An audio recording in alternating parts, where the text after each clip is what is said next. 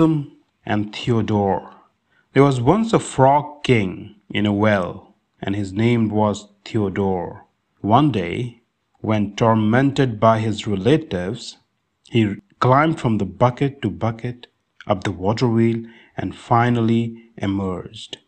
Then he thought, How can I pay those relatives back? For the proverb says, While one brings comfort in distress, another jeers at pain. By paying both as they deserve, a man is born again. With this in his mind, he see a black snake named Handsome crawling out of his hole. And on seeing him, he thought once more, I will invite the black snake into the well and clean out all my relatives.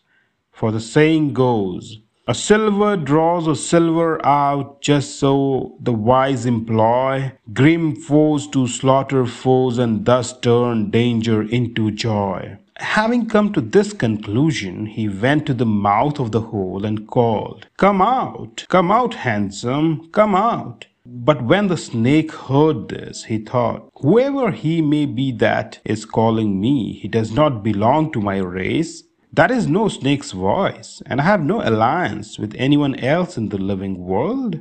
So I will just stay here until I am sure who he may be. For the proverb says, Until you have full information of prowess, character, and station, to no man let your trust be given, such is the current saw in the heaven. Perhaps it is some conjurer or druggist who's calling me in order to put me in a cage, or a man who bears a grudge and summons me in the interest of his friend. So he said, Who are you? The other said, I am Frog King named Theodore, and I have come to make friends with you. When the snake heard this, he said, why, it is incredible. Does grass make friends with fire? You know the proverb, you do not, even in dream, approach the kind of foe who kills at sight. What do you mean? Why do you babble so? But Theodore said, You're right, sir. You are my born enemy. And yet I come to you because I have been insulted. You know well, when all your property is gone and life itself at stake, to save that life and property,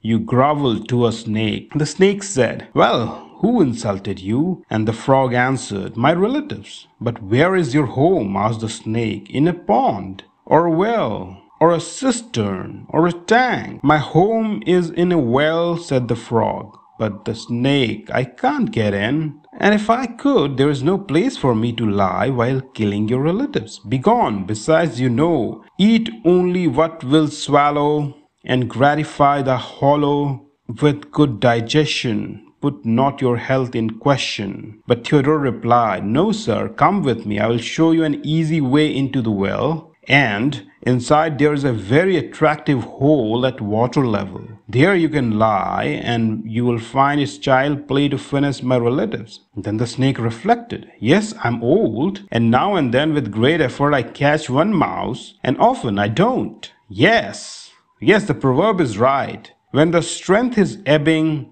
dying when friends are gone and wife, the prudence should be trying a carpet's slippery life. After these reflections, he said, Well, Theodore, if you really mean it, lead the way. We will go together. Friend Handsome and Theodore. Friend Handsome, said Theodore, I will take you there by an easy way and show you the resting place. But you must spare my family. You must not eat any except those I point out. My dear fellow, said Snake, you and I are now friends. Have no fear. I will do nothing but what you wish. Then he came out of his hole, hugged the frog, and started off with him. So they came to the edge of the well, and the snake went in with the frog by way of buckets on the water wheel. Then Theodore settled the black snake in the hole and showed him the relatives. And he ate them all one after another. And lacking relatives, he made up to a few of the friends and ate them too with much circumspection. Then the snake said, My dear fellow, I have disposed of your enemies. Please give me something to eat, for you brought me here. But my dear fellow, said Theodore, you have done what a friend should do. Pray return by way of the buckets. Friend Theodore, said Handsome, you make a serious mistake. How can I go home? My hole was my fortress, and it is surely occupied by strangers. Here I stand, you must give me a frog at a time even from your own family. If not, I will eat everyone. At this, Theodore was disturbed in spirit and reflected, Oh, what was I about when I brought him here? And if I deny him now, he'll eat everyone. Yes, the proverb is right. Whoever fraternizes with too vigorous a foe is eating poison and will soon perceive it to be so. So I'll give him one a day, even if it must be a friend, for they say, Calm with a prudent petty bribe a foe who may desire to seize your all, so calms the sea its fierce subaqueous fire. And again, it is wise when all is threatened to give a half and guard the other half to wince one end, for total loss is hard. And yet again, no prudent soul would lose much good for little use. Prudence implies much again acquired with little pain. So he made up his mind, assigned a frog a day, and the snake ate this one and another too, and behind the frog king's back. Ah, it is true. All muddied garments dirty, all that you sit upon. So when one virtue tumbles, the rest are quickly gone. Now one day while eating frogs, he ate a frog named Theodosius,